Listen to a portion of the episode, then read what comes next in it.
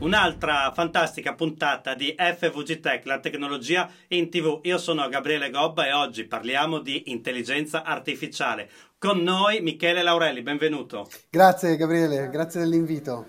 State qui, dopo la sigla ne vedremo delle belle. FVG Tech, la tecnologia in tv. Un programma di Gabriele Gobbo. Ogni settimana una nuova puntata con ospiti nazionali e internazionali.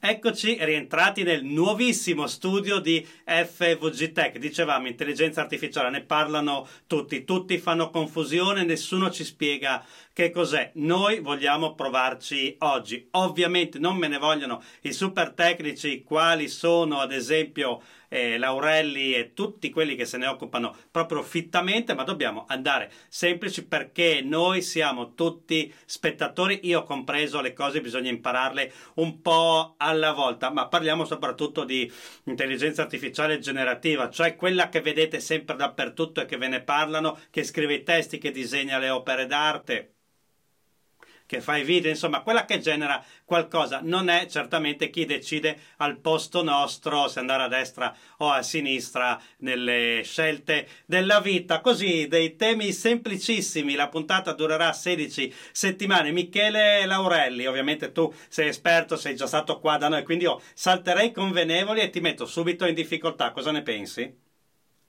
Beh, mi sembra un'ottima idea. Se vogliamo, partiamo subito a spiegare che cos'è l'intelligenza artificiale. Ma guarda, Michele, è quello che ci chiedono tutti. Ma alla fine, a parte quello che fa, ma che cos'è? Cioè, da dove diavolo prende tutta questa informazione? Come fa? Ma perché esiste? Ma, ma, ma che roba è?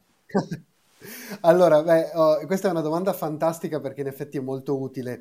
Allora, eh, quando parliamo di intelligenza genera- artificiale generativa, stiamo parlando di un software, quindi un programma per computer eh, che genera qualcosa, qualcosa di un po' più speciale rispetto eh, diciamo quello che siamo abituati a vedere, quindi non è un normale programma per computer, è più speciale perché ci genera qualcosa che di solito siamo abituati a vedere fare solo agli umani. Quindi scrive, eh, quindi disegna, quindi crea musica eh, o cambia la voce alle persone. Eh, per capire come funziona, diciamo, eh, possiamo usare un esempio fantastico che mi ha, diciamo, mi ha raccontato un collega una volta e che voglio usare qui perché secondo me è perfetto. E dobbiamo immaginarci una puntata, una partita a scarabeo. Eh, io non so se Gabriele hai mai giocato a scarabeo, eh, ma quando giochiamo a scarabeo abbiamo una serie di lettere eh, che dobbiamo mettere in fila per formare delle parole contro gli avversari. Quindi immaginiamo di giocare io e te, eh, Gabriele, a una partita a scarabeo, tu giochi una parola, io ne gioco un'altra, fino a che non si finiscono le lettere. Si vince quando io, uno dei due, alla fine ha fatto più punti dell'altro più punti perché quando metti in fila una parola la somma dei numerini scritti sulle lettere ci dà un punteggio, no? e quindi a seconda che scrivo ciao oppure contemporaneamente eh, il punteggio sarà diverso, contemporaneamente mi darà più punti perché è più grossa, no? E quindi ci sono più lettere. Ecco, quando immag- dobbiamo immaginare eh, come funziona l'intelligenza artificiale generativa, ci possiamo immaginare una macchina che gioca da sola a scarabeo. Cosa vuol dire? Vuol dire che quando deve scegliere quali parole usare, la rete neurale percorre una strada. Adesso non me ne vorranno i colleghi tecnici, ma dobbiamo cercare di semplificare per rendere Ci chiamiamo FVG no? Tech e tutti devono capire quello che diciamo. Voi tecnici siete invitati a venire con noi a spiegare nelle prossime puntate. Perfetto. Allora, eravamo alla nostra partita a Scarabeo, quindi la rete neurale deve percorrere una strada, cioè percorre nodo dopo nodo eh, una strada che la porta a creare un risultato. E questo risultato per la macchina è importante come se dovesse raggiungere il punteggio più alto possibile. E quindi quando noi chiediamo di che colore è il cielo a ChatGPT, in realtà la rete neurale sta percorrendo una strada che la porta verso il blu eh, oppure l'azzurro, a seconda della strada che in quel momento lì eh, gli è permessa con le letterine che ha a disposizione. Eh, questa diciamo, semplificazione ci aiuta a capire che in realtà la macchina sta generando del testo a partire dalle letterine che ha a disposizione in quel momento e che quindi a seconda del punteggio più alto deciderà di giocare eh, quelle oppure un'altra parola, anche a seconda di quello che trova sulla tavola da gioco in quel momento lì. Ma perché ogni tanto dice che il cielo è rosso e tutti ridono perché ChatGPT non conosce le cose semplici. Intanto perché non è un motore di ricerca, un'enciclopedia, no? Esatto, esatto, perché ChatGPT non conosce, questo è il punto. Dobbiamo, dobbiamo capire che l'intelligenza artificiale generativa non ha una conoscenza, ha un dataset che viene elaborato, eh, diciamo, in modo che diventi un modello, che è un po' come quello che facciamo noi quando leggiamo un libro, no? Noi leggiamo un libro velocemente, alcune cose ci rientrano, eh, ci entrano nella mente, altre cose invece no eh, a volte ce le ricordiamo completamente diverse e questo perché la nostra mente mette in fila le parole per comporre una frase, un'informazione. La macchina lo fa molto peggio e quindi ogni tanto sparella e quindi dice una cosa che non è vero. Quello che eh, si chiamano allucinazioni in realtà è proprio un difetto di come in questo momento funzionano queste macchine. E cioè Ma infinitesime- è infinitesimalmente molto peggio delle, della, della, mente umana quando mette una prova dietro l'altra. No? Parliamo di una percentuale certo. davvero piccola rispetto alla mente umana, giusto? Assol- assolutamente sì, non sono neanche paragonabili. È una comodità, ma scusa, adesso io ti faccio questo ragionamento. Io cerco di spiegare a tutti che è anche una questione di probabilità. Cioè, GPT, perché è quello di tutti, quello parla, no? Mette una parola dopo l'altra in base alla probabilità che potrebbe essere la parola migliore in quel momento. Se in quel momento gli hanno insegnato in 20 milioni di persone che il cielo è rosso, lui nella sua stradina dice: Aspetta un attimo, che forse il rosso è la parola che mi dà più punti Esatto, questo è proprio il percorso che fa. Oppure potrebbe anche essere che nelle informazioni che all'inizio aveva, rosso era la cosa più giusta e quindi c'erano delle informazioni sbagliate nella tavola di gioco. In questo caso possiamo dire che le letterine di partenza che aveva erano sbagliate. Questo ci dimostra che eh, ChatGPT e tutta l'intelligenza artificiale generativa non ragiona, non è intelligente veramente. Diciamo che la parola intelligenza artificiale è un po' ci fa pensare a cose sbagliate, ma tecnicamente intelligenza in quanto produce delle cose più o meno come, come cioè che farebbe l'uomo anche se peggio. E tutto questo finalmente abbiamo capito che è una questione di probabilità e quantità di dati che ci hanno infilato dentro, ma non è un'enciclopedia, non è il sapere è il calcolare algoritmicamente qual è la parola giusta dopo la parola precedente. Quindi se io gli dico rispondi che il Friuli è in Tanzania, lui dirà così, o lei. Ci, a lei non interessa dare la risposta giusta, ma sembrare brava praticamente. Esatto, fare quello che gli chiediamo. Infatti, se gli chiediamo di scrivere un testo sbagliato, scriverà un testo sbagliato. Questo perché dobbiamo ricordarci che fa un'unica cosa, che è esattamente quello che le abbiamo chiesto, e cioè di generare. Generare lo fa benissimo, solo che non ci dobbiamo aspettare che quella generazione sia anche giusta. Non è un uomo. Perché? Cioè, ci ruberà sto lavoro, magari facesse il nostro lavoro, o no?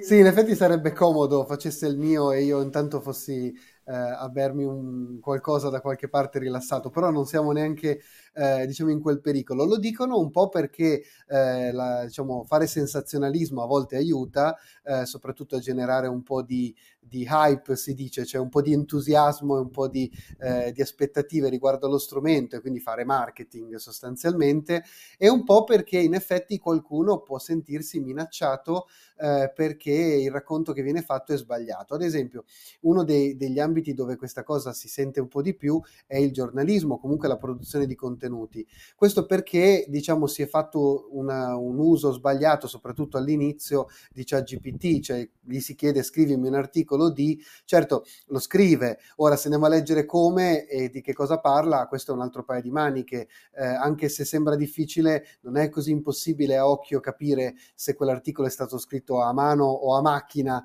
eh, in questo senso. È, eh, diciamo, una paura che viene dal fatto che il racconto che si fa di questi strumenti è sbagliato. Ora, è più giusto però magari parlare di influenza su tante professioni, eh, nel senso che fare le cose in un modo nuovo potrebbe spaventare qualcuno che magari eh, si sente appunto minacciato perché non ha magari gli strumenti per aggiornarsi o il tempo di farlo perché il lavoro magari è impegnativo o le risorse e quindi diciamo quello è sicuramente il vero rischio, ma questo è un rischio che c'è sempre stato e ci sarà sicuramente a prescindere dall'intelligenza dell'intelligenza artificiale.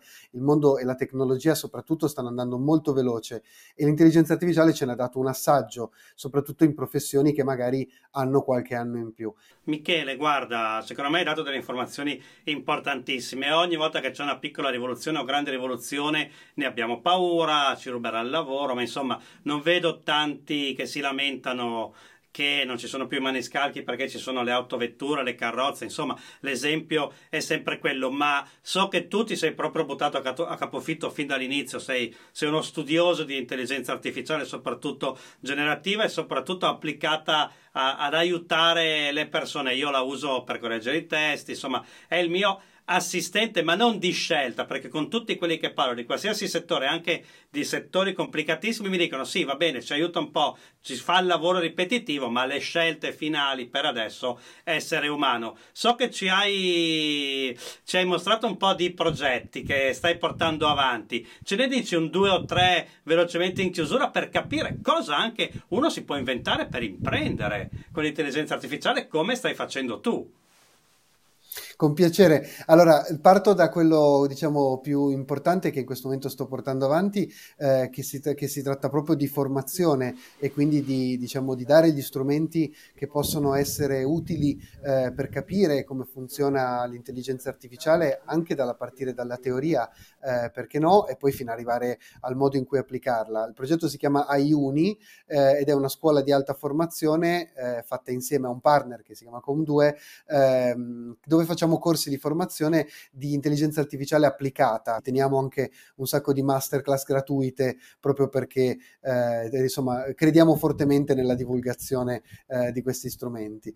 E poi a partire da intelligenza artificiale generativa eh, ci sono due progetti che per me sono tanto importanti. Il primo ne avevamo parlato anche nello scorso eh, episodio, si chiama eSuite eh, ed è un insieme di tutti gli strumenti che sono oggi disponibili eh, con eh, l'intelligenza artificiale generativa, quindi scrittura, eh, scrittura di codice, di programmazione, oppure generazione di immagini, ehm, oppure creazione di audio o di testo a partire dall'audio, insomma tutto quello che si può fare con la I generativa di oggi eh, è disponibile su eSuite. eSuite ha anche un piano gratuito perché per me la divulgazione è molto molto importante e ci si può iscrivere eh, e utilizzare lo strumento. E poi invece lato un po' più aziendale eh, ho l'ultimo progetto lanciato, si chiama iChat eh, ed è un chatbot un po' particolare, sarà un chat GPT un po' speciale perché invece che essere eh, semplicemente, direi tra virgolette semplicemente, un chatbot generico, iChat impara dalla documentazione aziendale eh, o anche dai miei appunti di scuola, perché no? Eh, e poi una volta che ha imparato io lo posso interrogare, quindi può rispondere agli utenti del mio sito eh, per chiedere informazioni oppure può rispondere come se fosse il mio professore agli appunti che gli ho dato da, eh, da imparare. Ovviamente questo non sostituisce nessuno, però dà un aiuto eh, per chi appunto eh, ha bisogno di una prima interfaccia o di un supporto eh, più, conversa- cioè, diciamo, più tipo conversazione. L'idea comunque è sempre quella di utilizzare questi strumenti applicati al mondo e con senno, perché ovviamente niente di tutto questo serve eh, se non viene integrato in un contesto di, eh, diciamo di, di, di progettazione dove può effettivamente essere utile e effettivamente dare un contributo. Ecco perché riparto da Aiuni, perché la formazione senza, senza la formazione tutto questo e l'uso di tutti questi strumenti eh, è inutile ed è solo magari divertente per un po', però non è sicuramente efficace.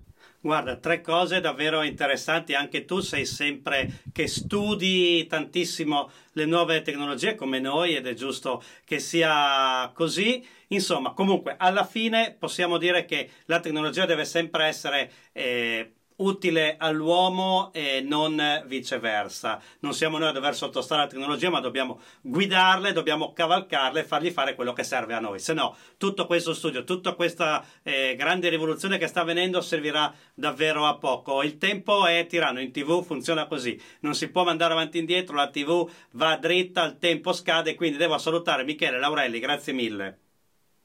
Grazie a te Gabriele, è stato davvero un piacere. Per quanto riguarda noi, non gettate il telecomando, rimanete con noi con i prossimi programmi. Io sono Gabriele Gobbo, questo è FVG Tech, la tecnologia in tv. Ci vediamo qui su questa emittente esattamente tra una settimana. Grazie a tutti. FVG Tech, un programma di Gabriele Gobbo. Ogni settimana una nuova puntata con ospiti nazionali e internazionali. Guarda il programma on demand su web, YouTube e tutti i social network. www.fvgtech.it